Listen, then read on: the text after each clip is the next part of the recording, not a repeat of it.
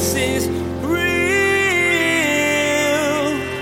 There's power in your name. We find hope when we trust in your ways. We believe that Jesus is real. Oh, I love that. Don't turn to the right or the left. Ponder the path of your feet. See, what he's saying here is that oftentimes getting twisted begins with a soft choice to the right or the left. Most people, when they stumble, they don't just fall off the deep end. They start making soft choices, this choice. And before you know it, they're all the way over here. They haven't pondered the path of their feet.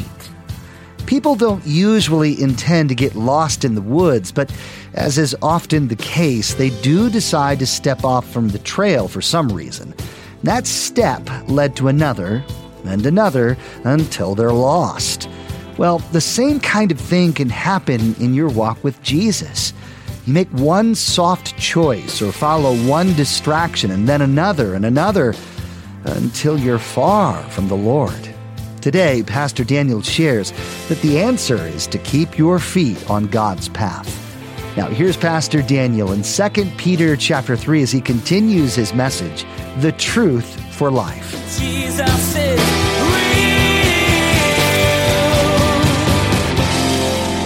You could love the Lord, you could be born again, and you could walk through this life with no peace, right?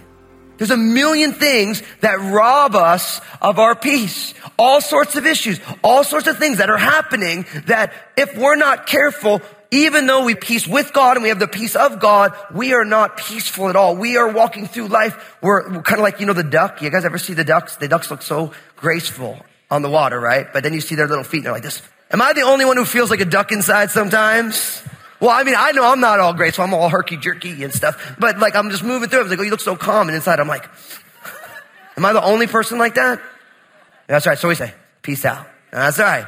See, God wants not just this idea of peace, not the idea of shalom, but he wants it to be worked out, integrated into our lives. But how many of us found ourselves not being a peacemaker, escalating a situation? Something goes on with someone. You don't like the way they respond to you. And before you know it, you're like, you know, pulling out daggers. You're like nunchucking them in your heart, you know? But God wants us to be peacemakers in the world because Jesus has made peace with us through the cross. Are you walking out this peace everywhere you go? See, the beauty of the finished work of Jesus is that what God wants to do in each one of our lives is make, because we're at peace, now we become a vehicle for his peace to enter into the world. And I think too many of us put the peacemaking part of the being a child of God and you kind of stick it in your back pocket because it's not expedient. It's not something that you're like, oh yeah, I want to be. And I think we become so comfortable being agitators that we miss the essential function of who we are. See, I love what he's saying here. He's saying, be diligent to be found in him in peace, which means there's a keeping that we have to do. There's a work that you and I have to do in responding to the Lord to keep us in the right spot. Of course, it says this peace, it means without spot and being blameless. This peace isn't like some sort of like inner tranquility that we find. This peace comes from what it means to be forgiven. I love that picture of without spot and blameless. How many of you are messy eaters? Almost all the guys are like, yeah. I figure if a meal is good, I want to keep some of it for later. You know, and so I'm one of those guys, I'm just a messy eater. It's like, I used to try and do like the man bibs, like where you just put like, you know, stuff a bunch of like paper towels. But what I realized is even I put the paper towel on, I still get like, you know, food everywhere, you know. And the idea is that as you go through your life, things catch on to you. Mistakes that we make. Other people's mistakes. Hey, you ever have, well, you have a conversation with someone, you walk away and something kind of latched on you, you kind of feel a little bit like you got a little stung by that. We walk through life and we live in a messy world. And so all of a sudden we find ourselves being spotted up. Or it's like, I love my son, he's 12, and all of his dude friends, a lot of them are similar, where it's like they eat, but they use their shirt as their napkin. You know, it's like there's like 19 napkins, but they're like wiping their stuff on their face. And I'm like, where does he get that from? And I catch me doing it. I'm like, oh man, you know. It's like, but then, you know, when you go to do the laundry, you got to spot shot that thing. You got to bleach it. I mean, you got to do all. And in a lot of ways, we get spotted from life. But in Christ, all the impurities get washed away. All the things that we would be able to receive blame for, all the stuff we get wrong, or without spot and blameless in Christ. Not because naturally we're unspotted or naturally we're blameless. This is the gift of salvation that comes in Christ. That's where this peace comes from. And I love this verse 15. And consider that the long suffering of our Lord is salvation. I love that line. It's what we talked about already, that God is patient in his sending of Jesus to finish, consummate the complete work. Why? Because he's not willing that any should perish. That's right here as a church. Listen, we are ashamed and unabashed. Every day that we wake up, when Jesus isn't back, we know that we're going to serve our community. We're going to serve our world in the name of Jesus. We're going to use whatever means necessary to get the gospel out, whether we use social media, whether we use the television, whether we use the radio, whether we go out and we invite people, whether we put billboards up. We're going to do all that stuff. Why? Because God's patience is our salvation. When the fullness of the Gentiles, when the last person who's supposed to enter into God's kingdom comes, then Jesus is going to come back. And so instead of staring at, you know, and some people do this, they stare at the newspapers and they're trying to figure out like the end times. Every day I wake up and if Jesus isn't back yet, I'm like, I got work to do. Every day I wake up. I mean, I'm not knocking being aware of the world, but you know, I always think of the disciples in Acts chapter 1 when Jesus ascended into heaven. They were staring up at the sky. And the angel's like, hey, men of Galilee, why are you looking up? Jesus is going to come back the same way. Go and do your job. You know, and we want to be careful because it's so easy. I'm not knocking studying the Bible. We study so that we can be mobilized. But for some of us, we're so busy staring at the newspaper, we're not rolling up our sleeves and serving the world in its places of pain in the name of Jesus.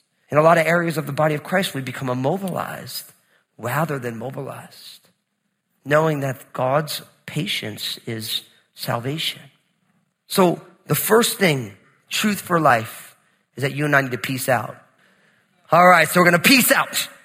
Pick it up in the middle of verse 15. It says, as also our beloved brother Paul, according to the wisdom given to him, has written to you, as also in all his epistles, speaking in them of these things, of which some things hard to understand, which untaught and unstable people twist to their own destruction, as they do also the rest of the scriptures.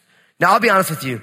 When I first read these verses as a very young believer, I got really excited when I read it because in it, what it says is Peter now references the Apostle Paul. Now, you realize that Peter and Paul had a long history. We find that in Galatians chapter 2, Paul actually rebuked Peter because Peter was being hypocritical with the church in Galatia. But now Peter brings Paul up. He says, what I'm talking about, Paul also talked about according to the wisdom given to him. And he's written to you, and in all of his letters, he writes these things. But notice what it says here, which really got me encouraged, in which some things hard to understand. How many of you ever read Paul's letters and be like, man, I don't know if I understand this stuff? Just five of us. Praise God. You know, I'm with you five. I remember when I started reading Paul, I'm like, this is some deep stuff. Sometimes I'm like, I have no clue what he's talking about. And other times I'm like, does he mean this? Does he mean this? Does this thing mean this? You know, you have all these questions. And so I read this verse. I'm like, oh, good. The Spirit of God is telling us that Paul is not easy to understand. Praise God. You know, I felt like courage. I'm like, I'm not the only one. But we still, you know, we love studying Paul's letters here. But what's the principle? Because he brings up the fact that not only is he teaching this, but Paul is teaching this. But remember, what Peter is talking to this church about, we call it this series Truth and Lies for a reason, because just as today there in the early church, the apostles would go around and they'd preach the gospel, and then there'd be these false teachers who would come on in. And these false teachers would come on in and they would seek to subvert the gospel. They would say, no, Peter and Paul don't have it right. This is how it works. And notice what it says, which untaught, is middle of verse 16, and unstable people twist to their own destruction, as they do also the rest of scriptures. Okay, you guys ready for the next principle? The next one is this. Don't get twisted. Do the twisted. Come on, baby. Let's do the... Anyway, Those of you who know 50s rock, there you go. So the idea of getting twisted, isn't it fun? The reason I wanted to camp on this is because you know what happens for many of us? Life gets us twisted. See, in context, what he's saying is that people who had the word of God solid, it was straight down the line. Now all of a sudden these false teachers come on in and all of a sudden they get all people all twisted up. And I believe this is happening. There's some of you right now who are hearing these words. This is happening to you where you came to know Jesus and you were on fire. You were so excited. You couldn't wait to read the Bible. But then all of a sudden you get hip to some teaching. And before you know it, you're hypercritical of everybody. Oh, you're not real Christians. Can't believe you worship on that day. Or I can't believe you worship with that style. And God is only really glorified if we speak to him like we're Shakespeare, you know? And what goes on is that all of a sudden the pure, simple teaching of God's goodness and grace in Jesus gets twisted up in some pet side doctrine. And it happens all the time. Some of you know exactly what I'm talking about because all of a sudden you used to love Jesus, but now all of a sudden you're hypercritical of everybody. You're like, oh, well, you didn't know what I know because I heard this guy who's a Greek scholar, you know? Now, and don't get me wrong, the New Testament was written in Greek. And so, but listen, people all the time use the scholars to undermine the Bible all the time. We have to be fact checkers in this day and age. Just because somebody says it doesn't mean it's really true, even if it's on the internet, you know? But what happens is that it's so easy to get twisted theologically. But not only is it easy within the church to get twisted, where all of a sudden you were once so joyful and so excited about the things of God, but now all of a sudden you're hearing this stuff and now all of a sudden you're on edge. And instead of having a heart of neighborliness and brotherly kindness, now all of a sudden you're really nervous about everybody. Oh, well, we have to check make sure he's on so-and-so's website as the approved reading list, you know? And that happens all the time. But another type of twisted that happens to you and I is we just get twisted by life. And I believe I'm like every person. You know, it's like I love Jesus and I feel honored that I get to be a pastor here at Crossroads and to walk with you all through life. But every single day, it's like all these things go on. You know, you got health issues and money issues and you got relationship problems and, you know, extended family stuff and this thing goes on. And before you know it, and you don't like who got elected or you really like who got elected, but they're not living up to what they said they were gonna or whatever the thing is. And before you know it, you're all twisted up. You know what I'm talking about? And what happens is when you get all twisted, then all of a sudden you're not walking in peace anymore, are you? Because you're all twisted up.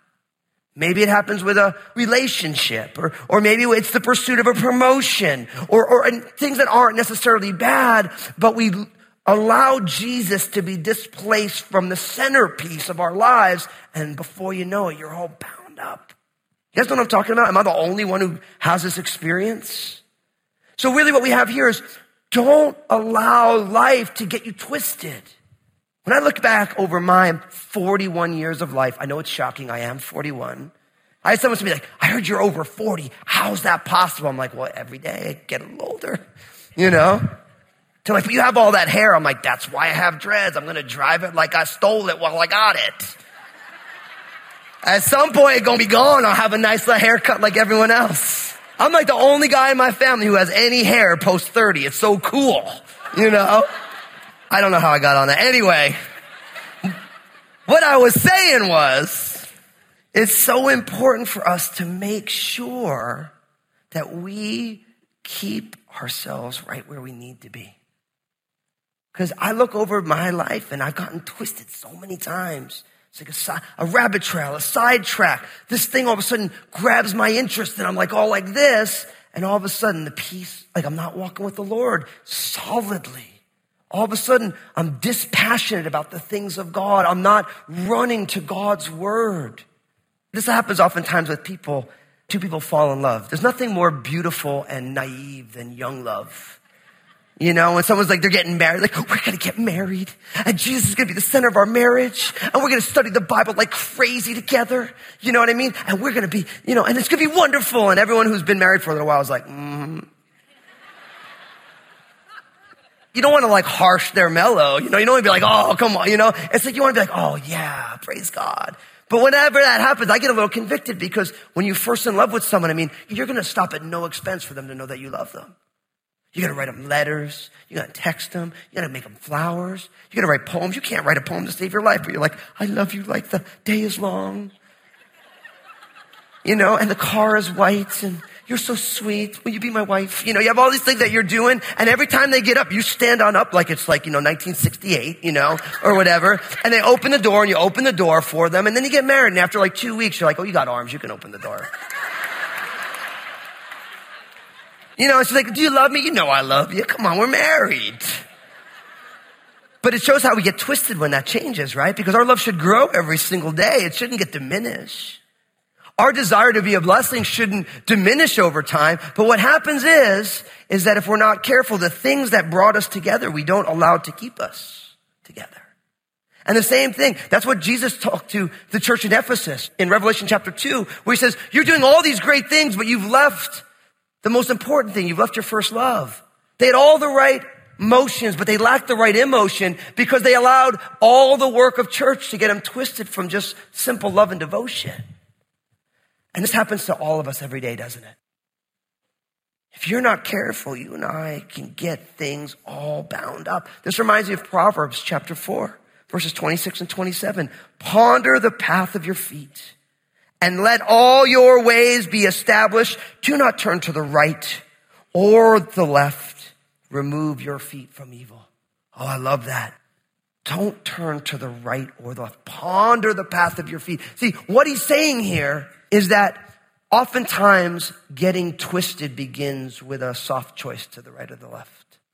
Most people, when they stumble, they don't just fall off the deep end. They start making soft choices, this choice and this choice. And before you know it, they're all the way over here. They haven't pondered the path of their feet. So brothers and sisters, are you twisted today? Have you allowed life or some false teaching to pull you away from the simplicity that's in Christ? One of the ways false teachers get a foothold in people is because people don't know the word or check the word. I've always heard it said this way, and I've said this to you guys many times. I repeat a lot of things a lot of times because I hope at some point it'll land. One of the greatest ways false teachers function is they take a text and they take it out of context. I've always said it. You take a text out of its context. What do you have left? A con. You guys know it, right? Context. Take text out. What's left? Con. That's right. So the context of any teaching is its immediate context, what it said in the flow of whatever it shows up in, and then the fuller context of the Bible from Genesis to Revelation, right? It's people have used the Bible to prove and disprove everything since people knew what was in the Bible. But if you put it in context, its immediate context, and in the greater biblical context, then all of a sudden false teaching can't run because the Bible has a self-checking mechanism, which is other scripture. So we need to check the scriptures. I think another way that false teachers can run through the church, of course, is people don't interpret the Bible correctly. Now, I'm going to teach you how to interpret the Bible correctly. I've heard it said this way. You need to say, what does the Bible mean and what is its meaning? Let me explain the difference to you. What it means is what did the original author want the original hearer to understand? So like Peter is writing this to a group of people. Now, in context, we've been saying there's false teachers coming in. He wants to help them discern the truth from the lies. So you need to know the original intention of the original author. What were they trying to express? And that takes some Bible work. It takes some cultural work and historical work. There's all these things that you bring into it. What was the original intention of the original author? And then what does it mean for me today? So I think one of the ways false teaching creeps in is because people never think about what the original author wanted the original hearer to understand. They just think, what does it mean for me? And they say, well, I want it to mean this. But you see how I get this, don't get twisted? Because what happened is when people allowed these false teachers to come in, they twisted the gospel and the rest of the scriptures and ended up leading to destruction. Does it make sense? So we want to make sure that we don't get twisted in life. So we've gotten peace out. Don't get twisted. All right. I got one more for you. As we close this message out, verse 17, it says this, you therefore, beloved, since you know this beforehand, beware lest you also fall from your own steadfast, being led away with the error of the wicked, but grow in the grace and knowledge of our Lord and Savior, Jesus Christ. To him be glory both now and forever. Amen. So my last truth about life is this. You and I, we need to grow up. Go ahead, do it. Grow up. I'm doing the spirit fingers. Just grow up. You got it? Now, what I love about this is Peter says to them, since you know all this before, and since I have hipped you to what is going on, beware lest you fall from your own steadfastness. Now notice that. He said before, make sure that you are, be diligent. Now he's saying, make sure you do not fall from your own diligence, your own steadfastness, your own perseverance, being led away by the error of the wicked. He's saying, look, you need to be on guard. He's like, because every single day, there's all these things that could go on. And if you do not keep yourself rooted, keep yourself grounded, if you do not hold yourself where you're supposed to be, and you give up on your steadfastness, you're going to be led away. In some ways, we're like those fish that swim against the current of the stream.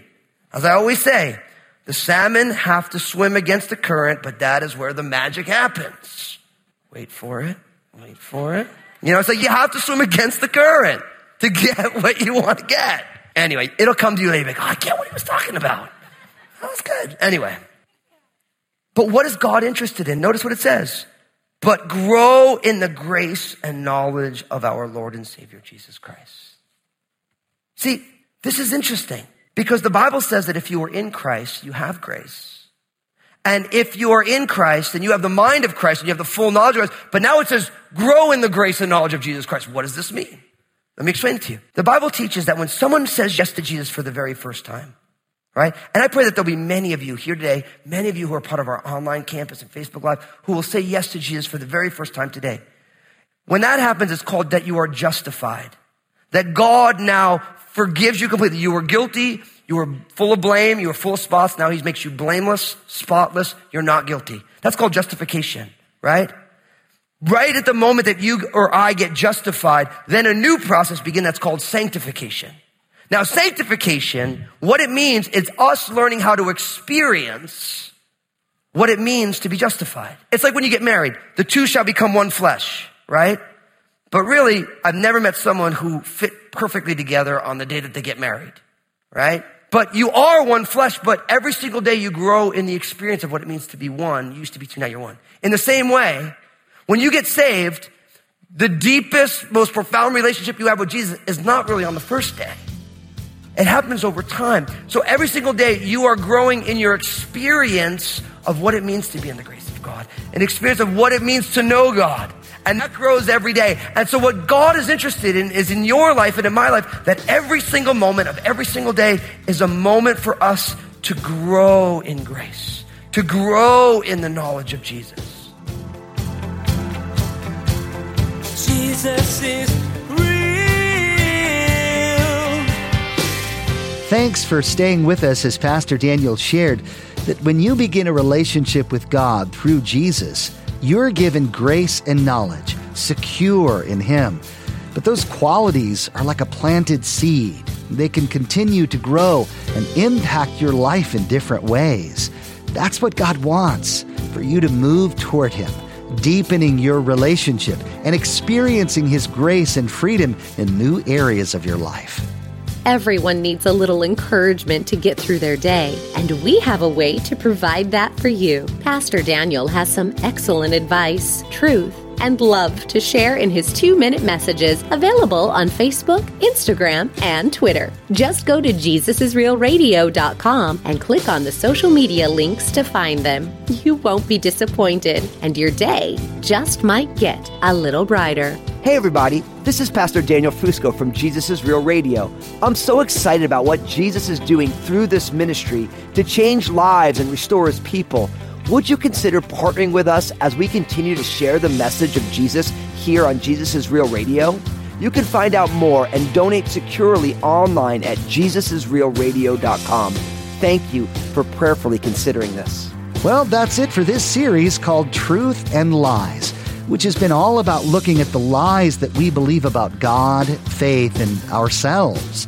Over and over again, you were reminded that God has given you what you need to follow Him. He loves you and is with you every step of the way. Pastor Daniel shared that a key part of clinging to the truth is to quiet the noise of the world and listen for God's still small voice. Well, that's all the time we have for today's broadcast. On behalf of Pastor Daniel and the entire production team, we invite you to join us again for the next edition of Jesus Is Real Radio.